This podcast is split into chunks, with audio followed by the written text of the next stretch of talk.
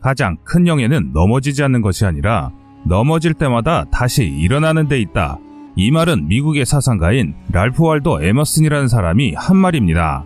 즉, 실패의 가장 큰 해악은 실패 그 자체가 아니라 실패로 인해 다시 도전할 의욕을 포기해버리는 것입니다. 그리고 실패보다 더 나쁜 행동은 한두 번의 실패로 모든 것이 끝난 것처럼 인생의 패배자로 인식해 자기 자신에게 낙인 찍는 것입니다. 성공은 자랑으로 끝나지만 실패는 세상을 한 발 더 나아가게 해주는 원동력이 됩니다. 우리 한국의 방산무기들은 모두 이런 실패를 딛고 일어나 한국형이라는 수식어를 붙이면서 개발됐습니다. 지금의 실패는 결코 끝난 것이 아니란 것입니다.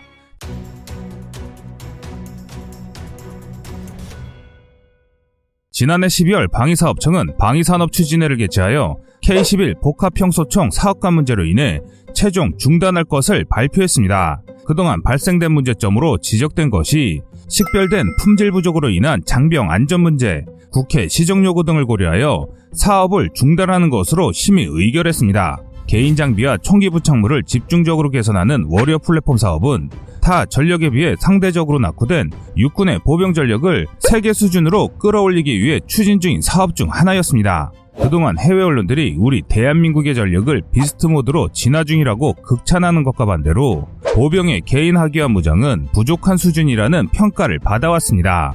이런 이유로 K-11 복합소총은 기존의 40mm 유탄보다 작지만 더 먼 거리의 적을 정확하게 공격할 수 있는 20mm 공중폭발 유탄을 소총에 결합하고 컴퓨터와 적외선 카메라, 레이저 거리 측정기가 들어간 첨단 조준 장비를 결합하는 개념으로 개발이 추진되었습니다. 국방과학연구소가 2000년부터 8년 동안 185억 원을 들여 누구도 개발하지 못한 심지어 군사강국인 미국도 개발에 실패한 미래형 명품 무기로 개발하겠다고 나서면서 시작됐습니다.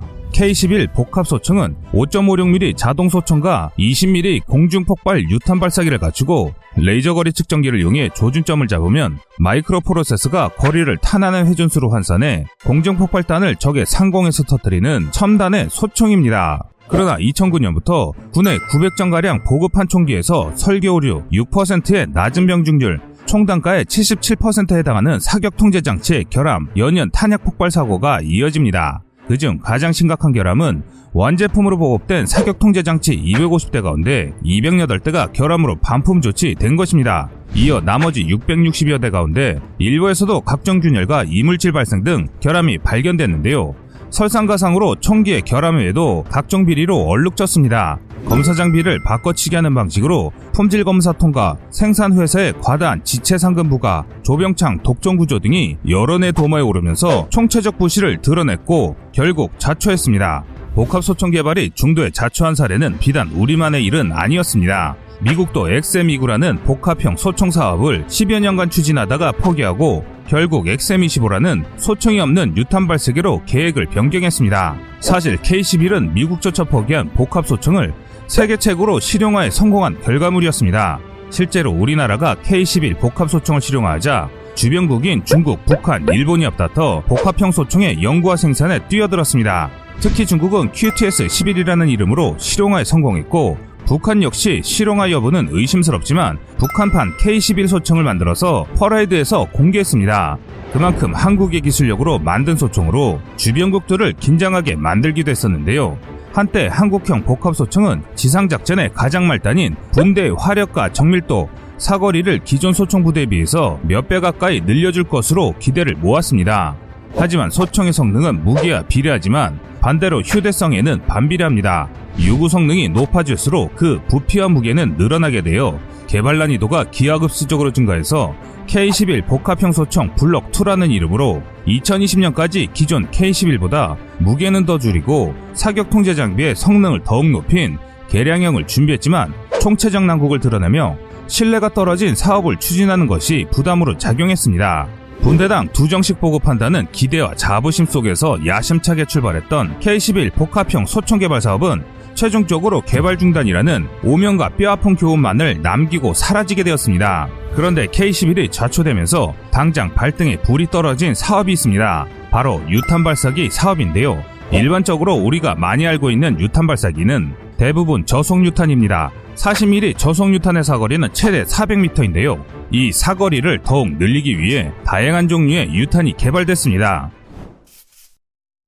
K2 소총에 장착해 사용하는 40mm 유탄 발사기 K201 대체를 목표로 개발하는 사업입니다. K201 유탄 발사기는 미국의 M203 유탄 발사기를 참고하여 만든 한국형 단발식 언더베럴형 유탄 발사기로 K2에 장착하도록 만들어진 첫 번째 화기라는 의미에서 K201이라고 명명했습니다. 육군 소총 분대에는 2명씩, 기계화보병 분대에는 1명씩 K201 유탄 발사기 사수가 편제되어 있는데요.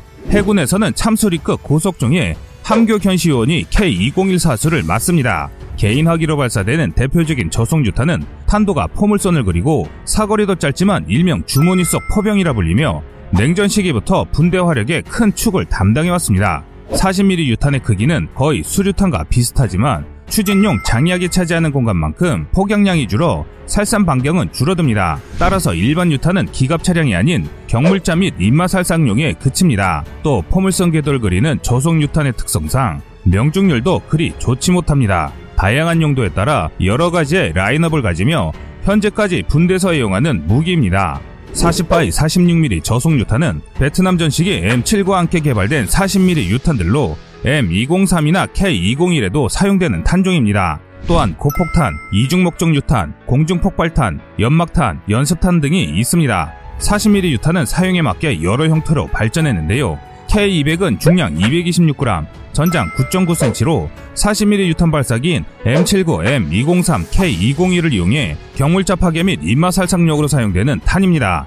이뿐만 아니라 유탄 사수의 자기 방어를 위해 만들어진 산탄형 유탄인 벌집탄, 공중폭발형 스마트 유탄, 최루가스가 나오는 CS탄까지 개발됐습니다. 보통 유탄이 모두 같은 줄로 아시는 분들이 많으신데 유탄은 사용 용도와 속도에 따라서도 분류가 됩니다. 그중 가장 첨단의 기술력이 들어간 스마트 유탄은 40mm 유탄을 적 근처에서 격발시키는 신형 유탄 개발 사업으로 미군의 SAGM 사업이나 이스라엘의 MPRS 사업 등에서 채택하고 있는 유탄입니다. 복합 소총처럼 비싼 총기가 필요 없고 구경이 커서 위력도 보장된다는 장점이 있습니다. 그중 가장 강력한 고속유탄은 40 by 53mm로 마크 19 고속유탄 기관총이나 K4에 사용되는 유탄입니다.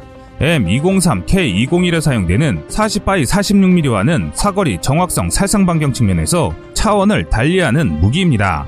40mm 고속유탄 KM383은 40mm 유탄기관총 K4를 이용해 발사되어 경물자 파괴 및 인마살상용탄으로서 중량 350g, 전장 112mm로서 사거리와 살상 반경이 비약적으로 확대되었습니다. 또한 이중목적 유탄 K212도 K4를 이용해 발사되는 경장갑 차 파괴 및 인마살상용 탄입니다. 중량 340g, 전장 112.1mm로 관통력이 50mm에 이릅니다. 이처럼 고속유탄은 파괴력이 뛰어나다는 장점은 있지만 무게가 무거워 휴대성이 떨어진다는 것이 가장 큰 단점으로 지적됐습니다. 현재 추진 중인 것이 현용 40mm 유탄 발사기에 넣어 발사하도록 만들어진 미사일을 개발 중입니다. 이 분야에서 선도국은 미국입니다. 레이션사에서 개발한 40mm 파이크 미사일은 일선 보병에게 지급되는 가장 강력한 정밀유도 활용 무기로서 사용될 예정입니다. 사거리는 2km 정도이며 미사일답게 유도가 가능해 미래보병전의 정밀 타격 무기로 개발됐는데요. 한편 터키도 새로운 40mm 미사일을 개발 중인데 야타칸이라 명칭으로 개발 중입니다.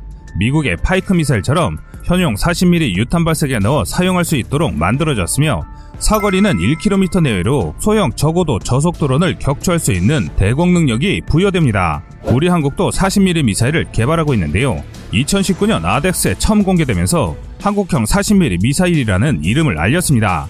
LIG 넥선이 개발한 40mm 미사일은 한국 육군의 요청으로 파이크 미사일처럼 40mm 유탄 발사기에서 발사할 수 있도록 하며 분대 단위로 지급되는 40mm 개인용 미사일로 개발 중입니다. 기존 폐기된 K-11 복합 소총을 대체할 M320급 유탄 발사기용으로 쓰일 것으로 보이는데요. 이것이 개발 완료되면 보병 한 사람 개인의 화력으로 구형 전차나 경장 갑차는 무력할 수 있는 능력을 얻게 되기 때문에 보병 전투력을 획기적으로 끌어올리는 개인 화기가 될 것입니다. 언더베럴 유탄 발사기에는 장착하지 않고 독자적인 개인 화기로 개발하기 때문에 사거리는 파이크 미사일처럼 2km가 목표라고 알려지고 있습니다. 40mm 유탄 발사기 K201을 장착하는 우리 군의 대표적인 돌격 소총 K2는 1982년 개발되어 2020년 퇴역이 시작되기까지 거의 40년 가까이 사용해왔습니다. 일반적으로 소총의 수명을 25년으로 보는데요. 그동안 한국은 수십 년 동안 S&T 모티브가 독점으로 한국군에 소총을 납품했습니다. 하지만 다산기공이라는 경쟁 구조를 통해서 더 나은 소총을 도입하고 있습니다. K2 후속 모델인 K2 C1 공급을 다산기공이 분담하고 있는데요. 기존에 안 좋았던 병폐를 없애고자 노력하고 있습니다. 사실 알고 보면 현재 한국의 소총 제작 기술력은 세계 최정상급이라 해도 과언이 아닙니다.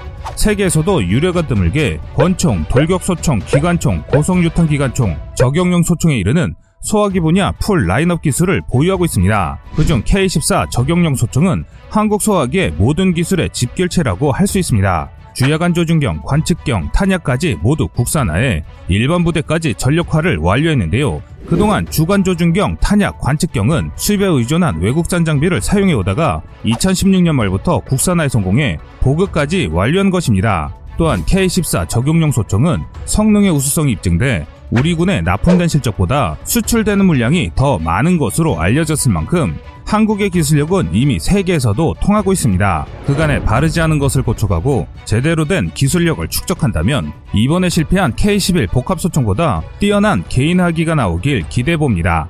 시청자님들의 현명한 선택을 댓글로 남겨주시기 바랍니다. 여러분들의 의견이 좋은 영상을 만드는데 많은 힘이 됩니다. 이상 꺼리튜브였습니다.